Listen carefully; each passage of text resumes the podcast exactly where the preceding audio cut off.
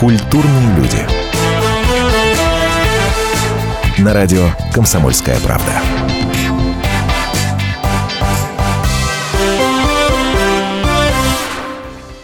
Здравствуйте, это радио «Комсомольская правда», программа «Культурные люди». Меня зовут Антон Арасланов. В студии мой коллега Егор Арефьев. Ну, хоть слово скажи. Привет. Вот. И сегодня у нас в гостях скованные буквально-таки одной болью Захар Прилепин и Ричард Семашков, он же Рич, между прочим. Ребята, привет. Он же Семашков. Он же Семашков, да. Он же Семашков. Ну, главный повод нашей встречи — это, естественно, пластинка, которая сейчас у меня в руках. Это пластинка «На океан».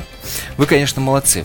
Вы либералов подразнить любите. После совместного трека «Пора валить», после которого, собственно, в экстремизме они вас обвинили и, на, и, на, и накинулись. Да, да, да, да, да, да, да.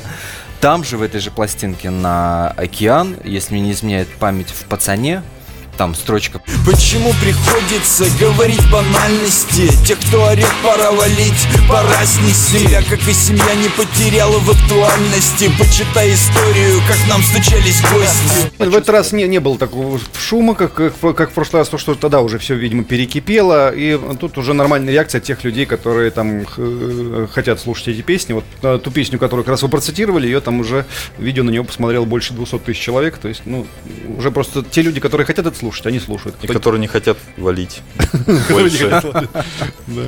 По поводу тех, кто хочет и кто не хочет слушать, да, когда я только впервые услышал и узнал, что есть такая коллаборация Ричи и Прилепин, мне, конечно, показалось, ну, как минимум, любопытно, да, потому что один там в девяносто первом родился, другой в семьдесят пятом, кажется.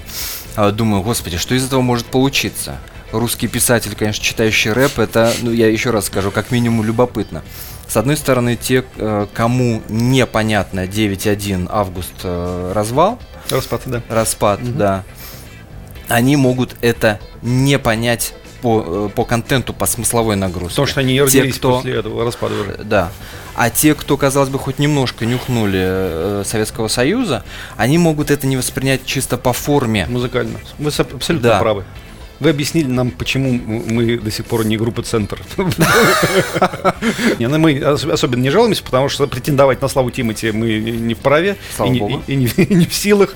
А то, что у нас есть, я сейчас дам свой ответ, а Рич даст свой. Я объясню, почему я как писатель этим занимаюсь. Это все достаточно просто, потому что на самом деле любые музыкальные формы для русской литературы, они являются приобретенными. Ну, кроме песен на гуслях, чем мало кто занимается. Да, те вальсы, которые писал Грибоедов, и те шансоньеты, которые пел Северянин, и ту музыку, которую сочинял Лев Николаевич Толстой, и то, что поет Петрушевский на своих концертах, и то, что поет э, Роман Сенчин, который панк, это все привнесенная культура. Ничего из этого, собственно, русского нет. Поэтому рэп, ну, я просто, я пою плохо, а читать могу более-менее внятно, более-менее быстро. А, но есть вещи, которые не напишешь в прозе, да, есть, есть вещи, которые могут только вот в, в контексте ритма и какого-то там музыкального сопровождения существовать. И мне хочется тоже сказать. Я что-то говорю в телевизоре, что-то я играю в кино, но что-то я э, изображаю мимически, а что-то я пою. Это просто разные вещи, которые по-разному говорятся.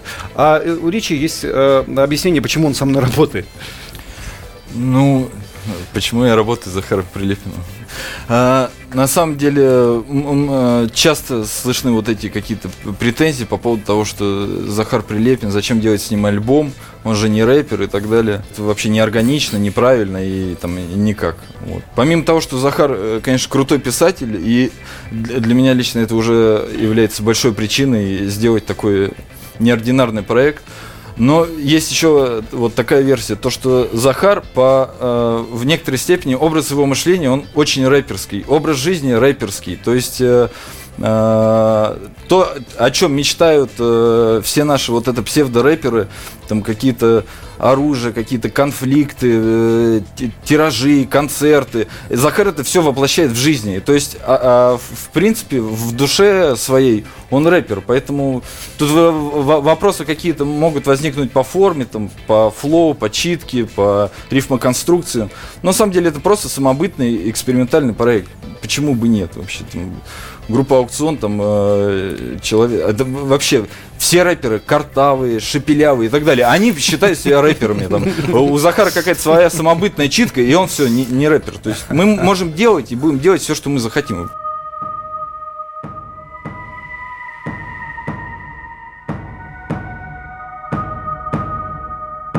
Мы не собирали вещи, не навсегда, не временно. Нам тут чуть-чуть отмерено и кое-как постелено. И это наше время, ломай машину времени. Что мне, когда читаю я про то, что надо с теми.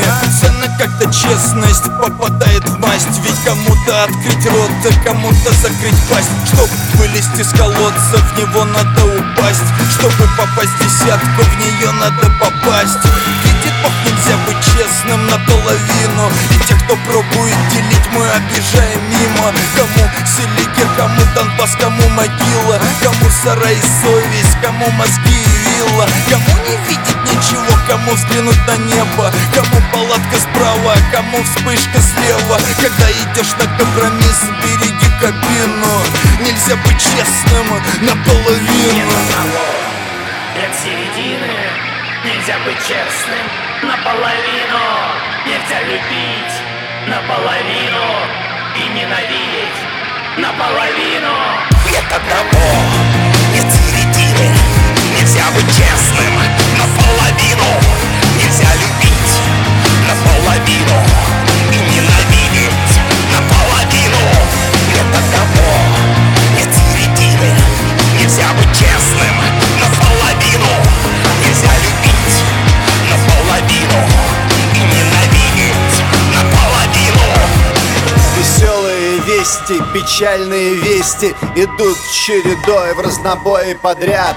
Приходит пора разбирать свои вещи. Все то, что еще не успел потерять. Что стоит того, что присвоить навечно. Что стоило выкинуть позавчера. Приходит пора разбирать свои вещи. Считать недостачи приходит пора. Какое в колодец упало колечко. Какие в походах прожег свитера. И чем переломан, и чем покалечен, и чем тебя будет править сестра. Где стоило мягче, где стоило резче, где зря ты раскрылся и где зря соврал. Кому позвонить и забиться о встрече, и чьи навсегда позабыть номера. Нет одного, нет середины. Нельзя быть честным наполовину. Нельзя любить наполовину и ненавидеть наполовину. Культурные люди. На радио «Комсомольская правда».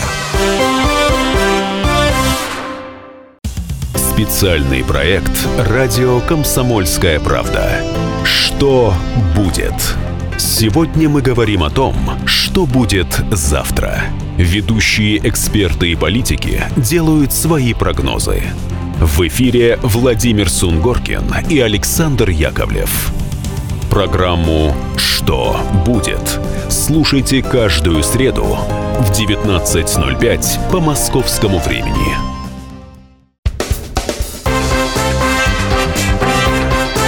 Культурные люди. На радио «Комсомольская правда».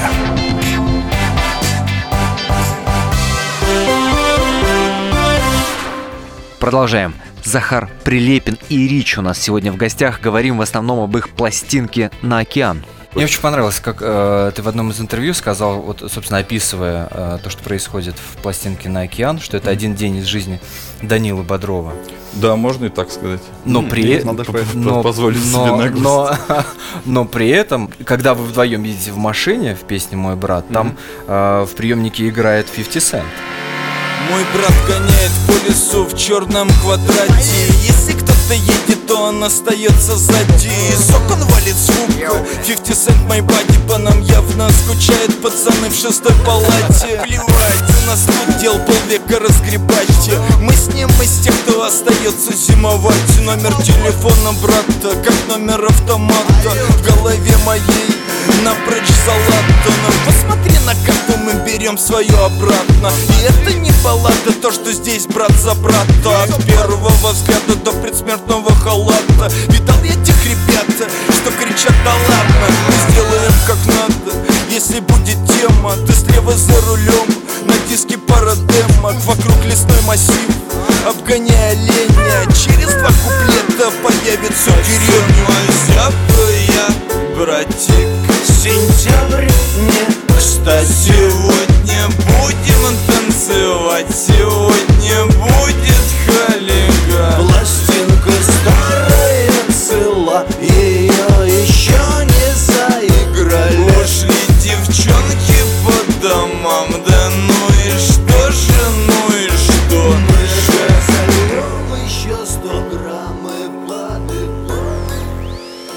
Мы с ним родились в один день, в одном году, и я да. по этому негру я как-то сверяю свою жизненную стратегию. Когда у него неудачи, я знаю, где мне потеряться да, соломки. Когда он объявил о банкротстве, я тут же стал как бы все свои счета собирать. Курс, курс евро, курс, курс доллара. Евро, да. Ну, реально, меня это очень забавляет, эта вещь. Но тем более мне нравится его биография. Он как бы, вот он тот рэпер, который должен быть в идеале, который начинал карьеру, его расстреляли, семь пуль в него попало, да, прострелили да, да, язык. Да, да, да. Вот это жизнь рэпера. Потому что многие рэперы, э, есть очень крутые ребята, а основная масса — это имитаторы. Они никогда в жизни держали в руках оружие, в них никто не стрелял, они ничего этого, бабок не держали, и пьют они тоже через соломинку по двадцать грамм лекарств в месяц. И при этом они изображают какой-то из, какой-то из себя вот, либо чайный контекст. Для меня вот как бы Полтос настоящий как бы true, true рэп, который получ... стал бизнес-рэпом. Получается то, что писатель Прилепин рэпер больше, чем рэпер-рэпер просто. Рэпер-рэпер. По факту. Мне кажется, писатель Прилепин в первую очередь рок-н-рольщик.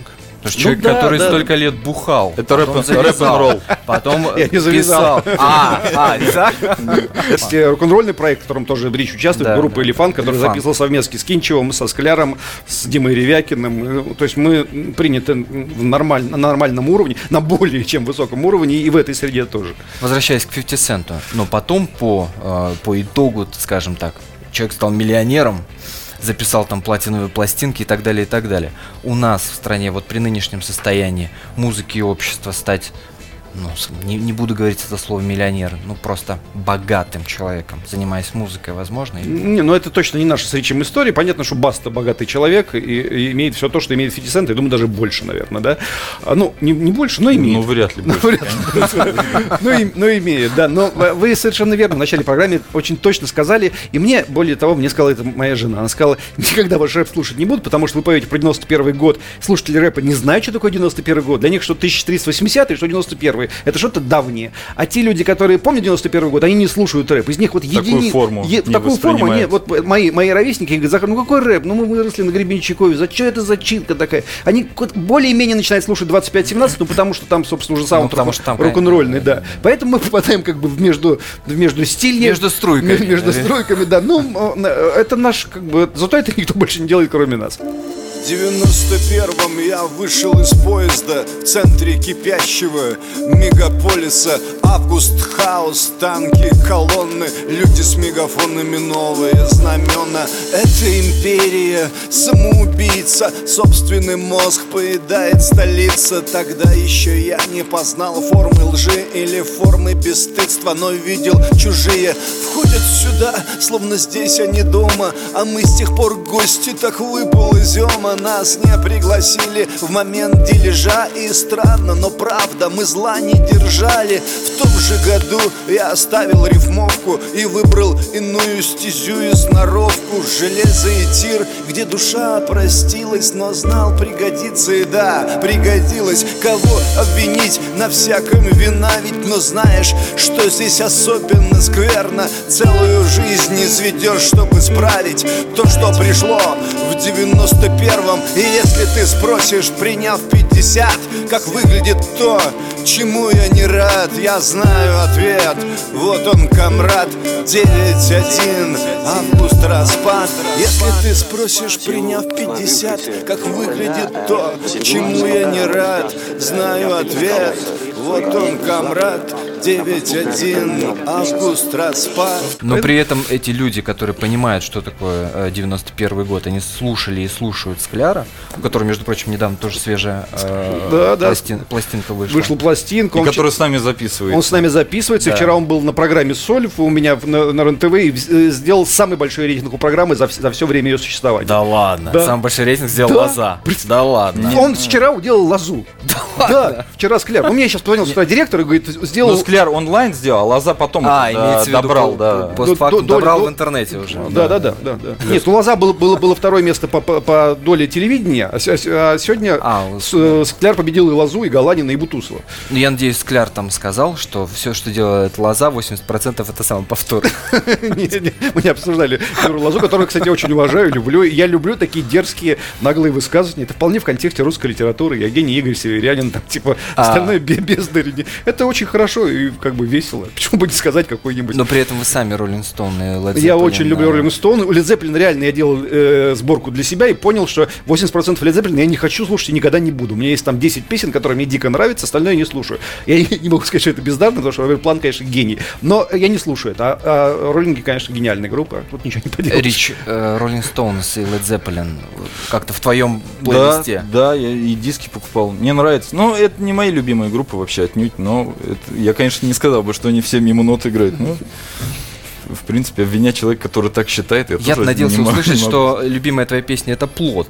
А, «Плод», кстати, очень крутая песня. Если бы я сочинил «Плод», я был бы очень счастлив. У, у Лозы есть прям точно шесть... Примерно, когда мне исполнилось шесть лет, она меня уже так достала. Ошибаюсь ли я, когда говорю о том, что заглавная строчка, собственно, пластинки «На океан» — это строчка «Мы идем на океан, Бог убьет нас по дороге». Казалось бы, дурацкий вопрос, потому что ну, все очевидно, но автор же по-другому смотрит на всю эту историю. И если да, то требую просто расшифровки. А, видится здесь некое противоречие. Твоя строчка-то и расшифровывай. Но а, вот, если так вот, говорить... вот так вот у вас? Мы только за свои куплеты отвечаем. Это же рэп. Если говорить простым языком, то я имел в виду, мы смертны, но непобедимы. Такой парадокс русского человека. Это, кстати, вчера прочитал, написал мой друг Герман Судулаев. Он был в Мурманске и видел надпись, которую сделал советский солдат. Я погибаю, не бойтесь, жизнь вечная. Вот он написал. Вот, это да. очень, очень круто, на самом деле. Как, как, у, как у Высоцкого в песне «Чую гибельный восторг, пропадаю, пропадаю». Да, это, это же песня не, не о страхе и ужасе смерти. Это песня о том, что восторг. Восторг тут главное слово. Это, кстати, он у Бабеля взял, Исаака. Гибельный восторг. Написав трек про смерть, я удалил его из папки. Написав текст про Русь, я не прыгнул на тапки. Тут начинают забывать, как заводятся танки, впуская чужеродных выправлять наши осанки.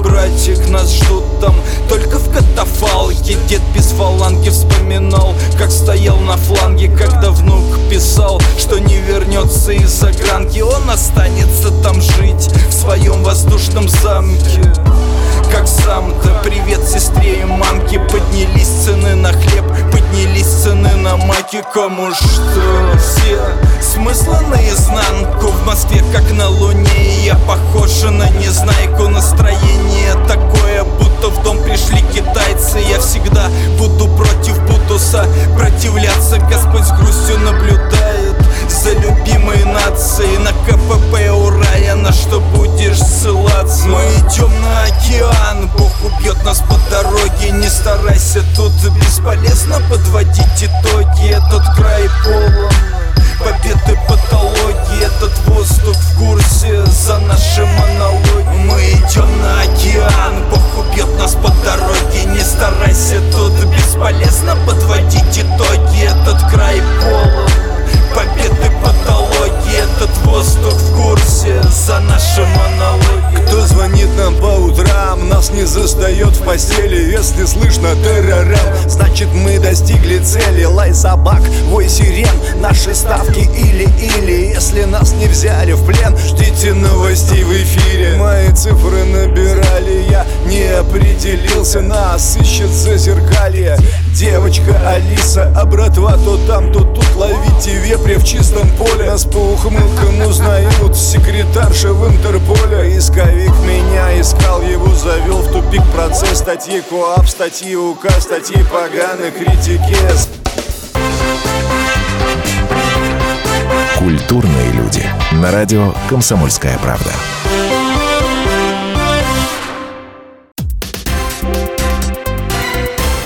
Все проблемы ему по колено. И по пояс любые критики. По плечу разговоры с теми, кто по локоть увяз в политике. Политика в России – это не только скучные речи и предсказуемые выборы. Политика в России – это еще и яркое шоу. Это и схватка не только идеологии и платформ, но и характеров и личностей. И потому программа о политике должна быть бескомпромиссной и жесткой, потому что веду ее я, Александр Гришин, политический обозреватель «Комсомольской правды». Политическое шоу «Руки по локоть» с Александром Гришиным. Слушайте каждый вторник в шестнадцать ноль пять по московскому времени.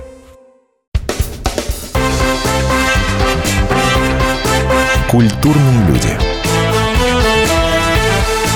На радио «Комсомольская правда».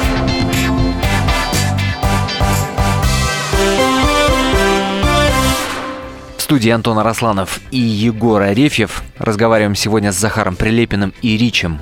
Альбом вышел в феврале. Как известно, февраль, ну, для Захара, для тех, кто не знает, достаточно символичный месяц. Ну, как мне кажется, может быть, он меня в этом а, разубедит. А, когда-то в «Снобе» выходили рассказы Захара Прилепина не один раз. И он в том числе там писал рассказ про февраль в новой книге «Семь жизней». Семь жизней. А, февраль тоже не раз упоминается. Хотелось бы как бы вот спросить о расшифровках, о символике, об, огромных, об огромном количестве метафор, которые заложены. Какая песня, вот, может быть, из этих? Есть и про армию, есть и про войну и, и, и так далее. Или куплетов для вас, ну, такие вот, может быть, наиболее личные, и почему? Я очень серьезно отвечу, потому что это, ну, я не могу придумать несерьезный ответ, потому что у меня восемнадцатого февраля девяносто третьего года умер, умер мой отец, поэтому рассказ называется «Февраль» о вечном поиске возвращения отца. Вот с этим связано. То, что альбом вышел в феврале, это с этим не связано, просто так совпало, что он был готов к февралю. Вот и все. А то, что личные здесь, тут, конечно же, сам, самые личные, личные песни, э, титры, где идет речь там про любимых артистов и со всеми ощущениями, которые там Вэл Килмер и Микки Рурк, два главных персонажа, и мое взросление через, через эти фильмы. Кинотеатр, мне четырнадцатого марта, прогул школы, обычный четверг, лифт идет вниз, приближается ад. Я знаю, кто я, кричит человек. Час, эпифания, словно кошка, визжит, вырываясь из чьих-то рук. Ужас кромешный я чувствовал кожей. Энджела Гарри играл Микки Рурк. Ну, естественно, армейская песня, естественно, песня «Мой брат» про не только там про меня и про Ричи, а про тот весь известный Егор отлично Керженский круг моих товарищей, где есть там актеры, где там есть Андрюша Мерзликин, есть Бронемир, есть тот же самый Егор Арефьев, есть куча молодых пацанов со всей России, которых я вот собирал по одному, которых я очень люблю. Вот. И песня наполовину со Сляром сделанная, она тоже очень личная, потому что это такое как бы подведение итогов. Для меня это, я-то уже взрослый парень, мне уже сорок лет исполнилось, но в этом смысле вот эта пластинка, она с одной стороны закрывает как-то вот прожитую, прожитый э, этап жизни, а с другой стороны открывает ворота в какую-то новую, новую, не знаю что, новую не реальность, а новую, новую реальность, короче. Сейчас это общее место говорить о том, что мы так боимся влияния Запада тлетворного, господи, что, боже мой, не дай бог в кинотеатре пройдет там какой-нибудь фильм западный, что ты, тут же шестнадцати-восемнадцатилетние люди «Брат» станут какие-то неправильные, да? Почему? Почему тогда такого не было, а сейчас это, это есть, и это есть повсюду и повсеместно? Ну, слушайте, нет, но тут э, все-таки есть э, э, некие э, сложности вот в этой теме. Сейчас я об, объясню, что я имею, имею в виду. Э, на самом деле и мои родители, скажем, росшие в советское время, они тоже вырастали там на, на э, героях своего поколения. Я там не помню, кого там смотрели, но, условно, Депардье и э, Мерлин Монро, они также повлияли на моих родителей, как на меня Микки Рурк, там, Вэл Килмер и условные там э, Патриция Каас, да. Но в то время, когда существовали мои родители, существовал колоссальный пласт национальной в тот момент советской культуры, да, кинематограф, который оспорить было совершенно невозможно, мирового уровня, театр, балет, т.д. и т.п. А когда в девяностые годы, в конце восьмидесятых начали все это сносить, и, и получилось так, что э, э, мы, э, ну, что называется, с водой выплеснули ребенка. Мы, мы стали неконкурентны по сравнению с западной продукцией. Более того, за последние двадцать лет западная продукция, конечно, серьезно э, обесценилась, потому что Голливуд уже не является собой то, что он являл собой в пятидесятые, шестидесятые, семидесятые, восьмидесятые годы. Это просто сейчас, ну, как бы, кроме Ингеритта, там, художников и там братьев Коунов, там, два с половиной. Просто это... это Тарантино. Чи, ну, Тарантино, уже понятно, что Тарантино уже все снял, потому что надо было снять, да. И, и э, э, ситуация меняется. Вот вчера это было, да, нормально, позавчера это было хорошо, а сегодня, ну, на, надо обратить внимание на себя, надо учи, научиться каким, каким, каким-то вещам новым и вспомнить то, что мы забыли и выбросили, потому что мы реально передоверили э, э, многие вещи, э, ну, условно говоря, западной там культуре. У меня такое ощущение, что это доверие мы себе возвращаем. возвращаем постепенно. Ну, ну и условно говоря, на свинку Пеппу мы уже отвечаем. Там Маша и Медведь, условно. Кино снимаем так себе, хреновые. Но нового поколения рок-н-ролла не нарождается. Ну, то есть, не сказать, что, что вот мы на, на, на подъеме. Мы, мы до сих пор вот в поиске... Нет, в начале начала. В поиске самоидентификации какой-то находимся. Пока слабовато. И в этом смысле, это, понимаете, это нормальное такое медицинское состояние организма. Он хочет оздоровления, и он пытается опираться на собственные силы, как в Северной Корее, опора на собственные силы. Люди пытаются найти в себе какие-то вещи, для... потому что мы, если мы в себе их найдем, мы потом опять, опять начнем брать, как Пушкин брал французский роман, там, и, и, и этим, этим пользоваться. Но если мы будем пользоваться только другим, мы будем другими, мы потеряем свою... естество. То да? есть вообще в окружении вы не видите э, примеров того, что вот да мы есть, начинаем конечно. На себя обращать? А, ну, не, ну нет, в литературе есть, и что-то есть там, наверное, в музыке. Ну так вот, чтобы... Ну, в кино, Велединский ну, в кино. И так далее. Саша Велединский, там, Буря, Хлебников, Воропаев, но, Воропаев, но это все-таки поколение уже девяностых годов. Вот сказать, что вот есть как, какой-то вот прям, прям прорыв какой-то необычайный, я его не чувствую. Нет, я, вот, я его как раз ищу вот в этом конфликте, связанном там с Крымом и с Донбассом, я ищу, я, там, здесь не только моя личная поддержка всей этой истории, uh-huh. я ищу, что этот конфликт даст какую-то реакцию, которая была там после гражданской войны, после отечественной войны, когда вдруг появляется целое поколение людей, которые сочиняют песни, стихи, музыку, там э, делают фильмы, которые просто сносят ну, ситуацию мировую. Да, мы, мы вдруг создаем те вещи, которые влияют на всю мировую культуру. Для этого нужен какой-то конфликт, вот это ну, тоже неизбежно. Настолько ли он мощно заряжен, что после этого там условно десять-пятнадцать лет, не знаю, сколько по-вашему должно пройти, чтобы вот в мировом отношении мы будем конкурентоспособны? Ну, я, я, я не, не, не думаю, что... Упаси нас Бог от того, что он был мощно заряжен, но просто то, да что, понятно, есть, понятно, то да. что есть, то и есть. Потому что после афганского и чеченского конфликта ничего не произошло. Не было никакого вот этого да. взрыва.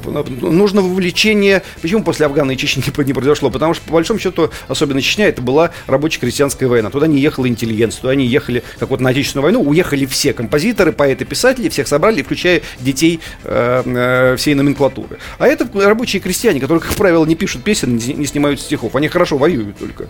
И в этом смысле я, я нарочно втягиваю туда и своих противников, и оппонентов, и своих товарищей, чтобы это было поле общего конфликта, чтобы какой-то конфликт дошел до какой-то степени, чтобы из этого отражалось на культуре. Что-то, это. да, что-то произошло, какая-то была, произошла реакция. Крым в этом смысле, конечно, совсем другая история, если сравнивать ну, да, с, той да, же, с той же Чечней. Слушайте, если вернуться к самому началу, с того, с чего начиналась э, вся эта история Ричи Прилепин, э, нашим радиослушателям давайте расскажем, с чего, собственно, это началось. С письма Сталина, положенного на музыку? Ну, я, да, я скажу просто, потому что, что, потому что э, э, появился у меня в блоге э, э, парень, который там сказал, что Захар, вот я записал там диск, э, и э, очень тебе благодарен, потому что там ты повлиял там, на меня своей там, книжкой «Патология», еще какую-то книжку, которую он прочитал на тот момент.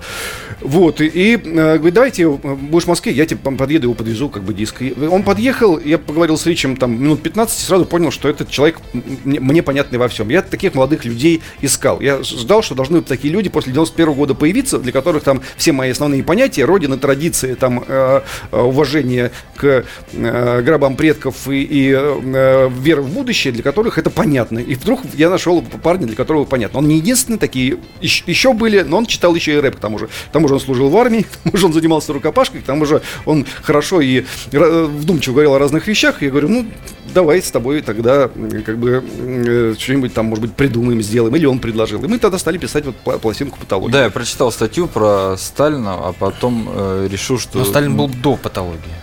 Uh, да, конечно. Uh, нет, я все соврал. Не статью про Сталина, а стихотворение. Я куплю себе портрет Сталина в книге «Грех». Uh-huh. Я прочитал и подумал, что она очень хорошо ляжет на бит. Я куплю себе портрет Сталина три на три в подсобке закрытого на вечный ремонт музея у сторожа, который ничего не помнит, не помнит даже Сталина. Я куплю себе портрет Сталина, трубка френч лукавый прищура, дешевая купит Рублева, бить земные поклоны и плакать. Все шалавы закупятся дурью, все набьют себе щеки жалостью. Плохиши, вашу мать, перевертыши, я глаза вам повыдавлю, ироды. Эти гиблые, эти мерзлые, эти вами ли земли обжитые? Эти гиблые, эти мерзлые, эти вами ли земли обжитые?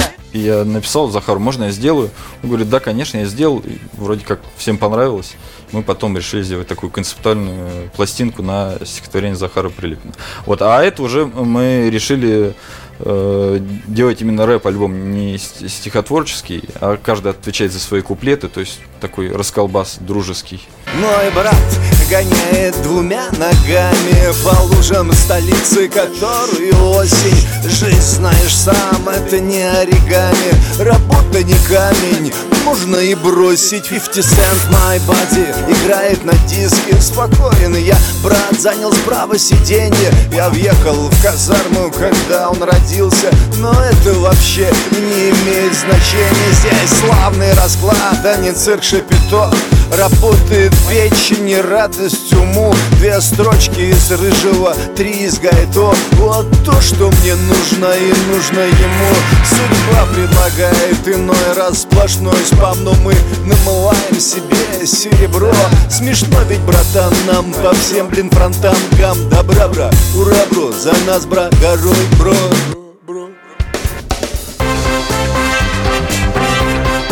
Культурные люди. На радио «Комсомольская правда».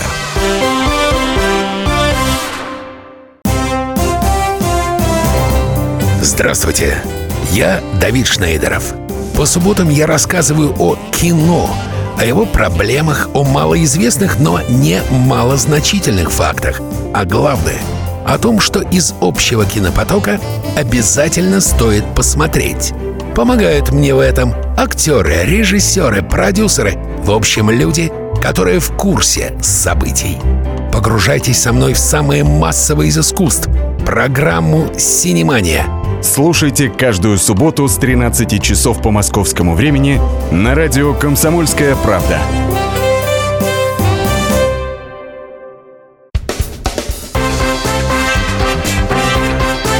Культурные люди. На радио «Комсомольская правда».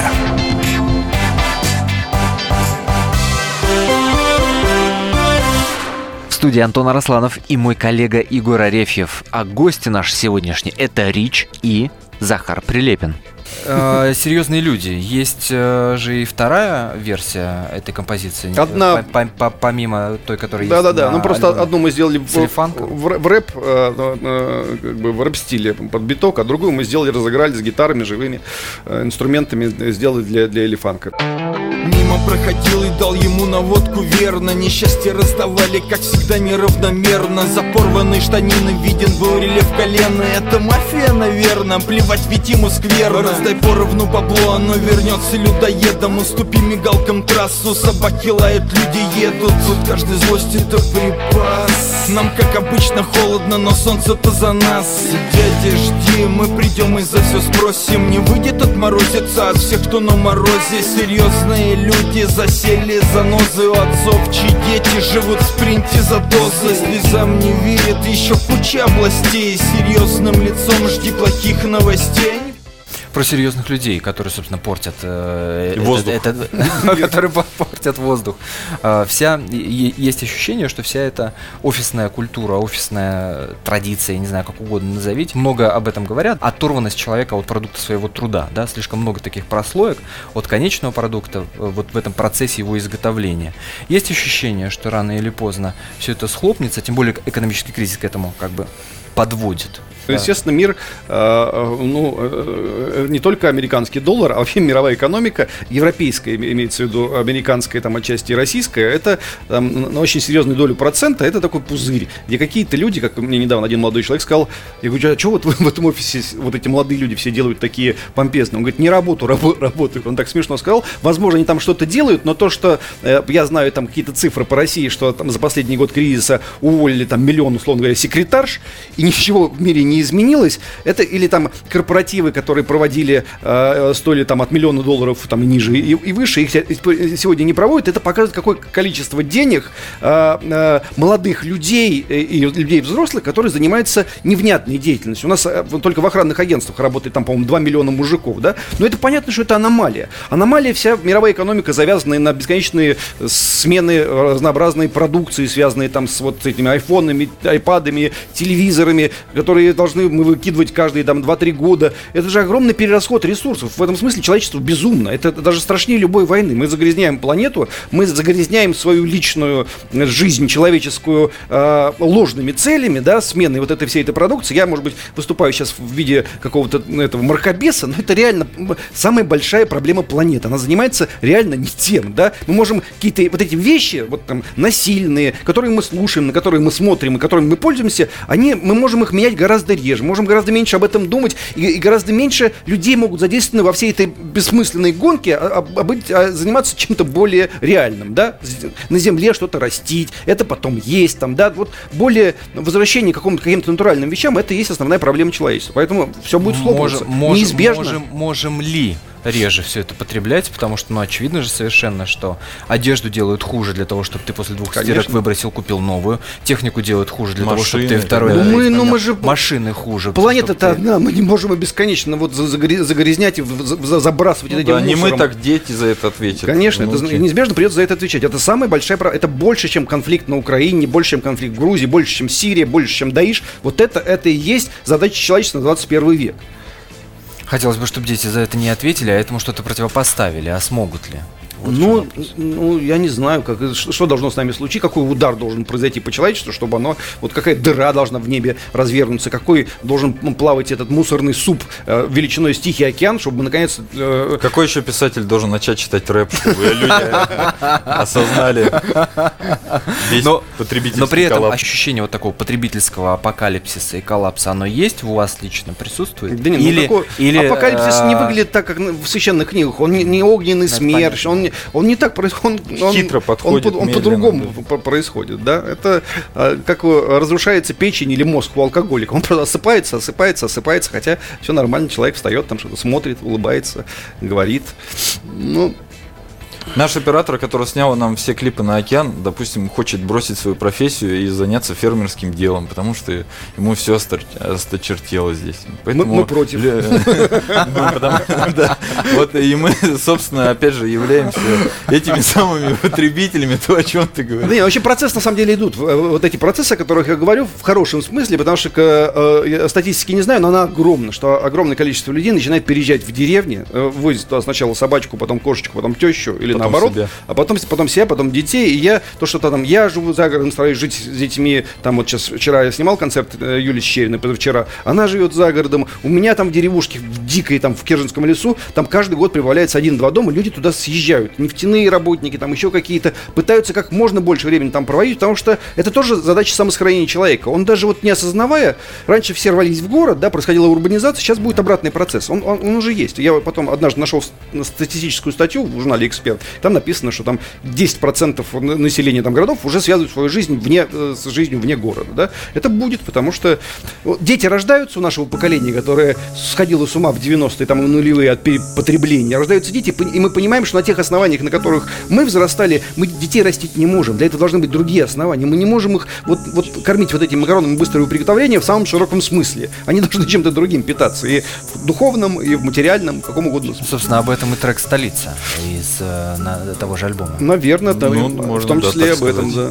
Узбеки за окном, как евреи в Египте, без прораба Моисея им никуда не выйти. Вы песок в носилке, я песню в носитель. Все дороги ведут в мир, Москва-Сити. Носки найти бы, поднял с пола, подойдут. Так рано вышел, что застал проституток. Это моя столица, но мой дом стоит не тут. И год пролетает, как несколько суток.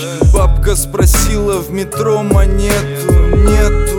От нее пахло смертью, люди летят в Москву, как мухи на ленту. Котлеты в резинке, считая снедью. Я не среди этих, работа, заметь. Хватает, чтобы немного поесть. Хватает, чтобы немного попеть. О том, на что каждый день не хочешь смотреть, заметь. Электричка из Москвы, я поеду в никуда. Там, где слышен крик совы, Это такой альбом беспокойства, как песня Владимира Высоцкого «Парус». У него спросили, а советские слушатели вообще были не, при, не, не при, приучены к тому, чтобы такие странные, алогичные песни, как вот Гребенщиков сочиняет, условно говоря, слушать «Парус», «Порвали парус», «Каюсь, каюсь, каюсь», у дельфина известно брюхо винтом, выстрел в спину не ожидает никто. Говорит, что ты поешь, Владимир Семенович? Он говорит, это песня беспокойства. Песня... Вот у нас альбом беспокойства. Слушаем альбом «Беспокойство» на «Океан» от Захара Прилепина и Ричи. И, естественно, радио «Комсомольская правда». Финалить будешь или так промолчишь? Да, я э, приберег э, самый каверзный вопрос на финал. Расскажите, пожалуйста, о ваших э, ну, творческих планах. Уже немножко рассказали про концерты, немножко упомянули.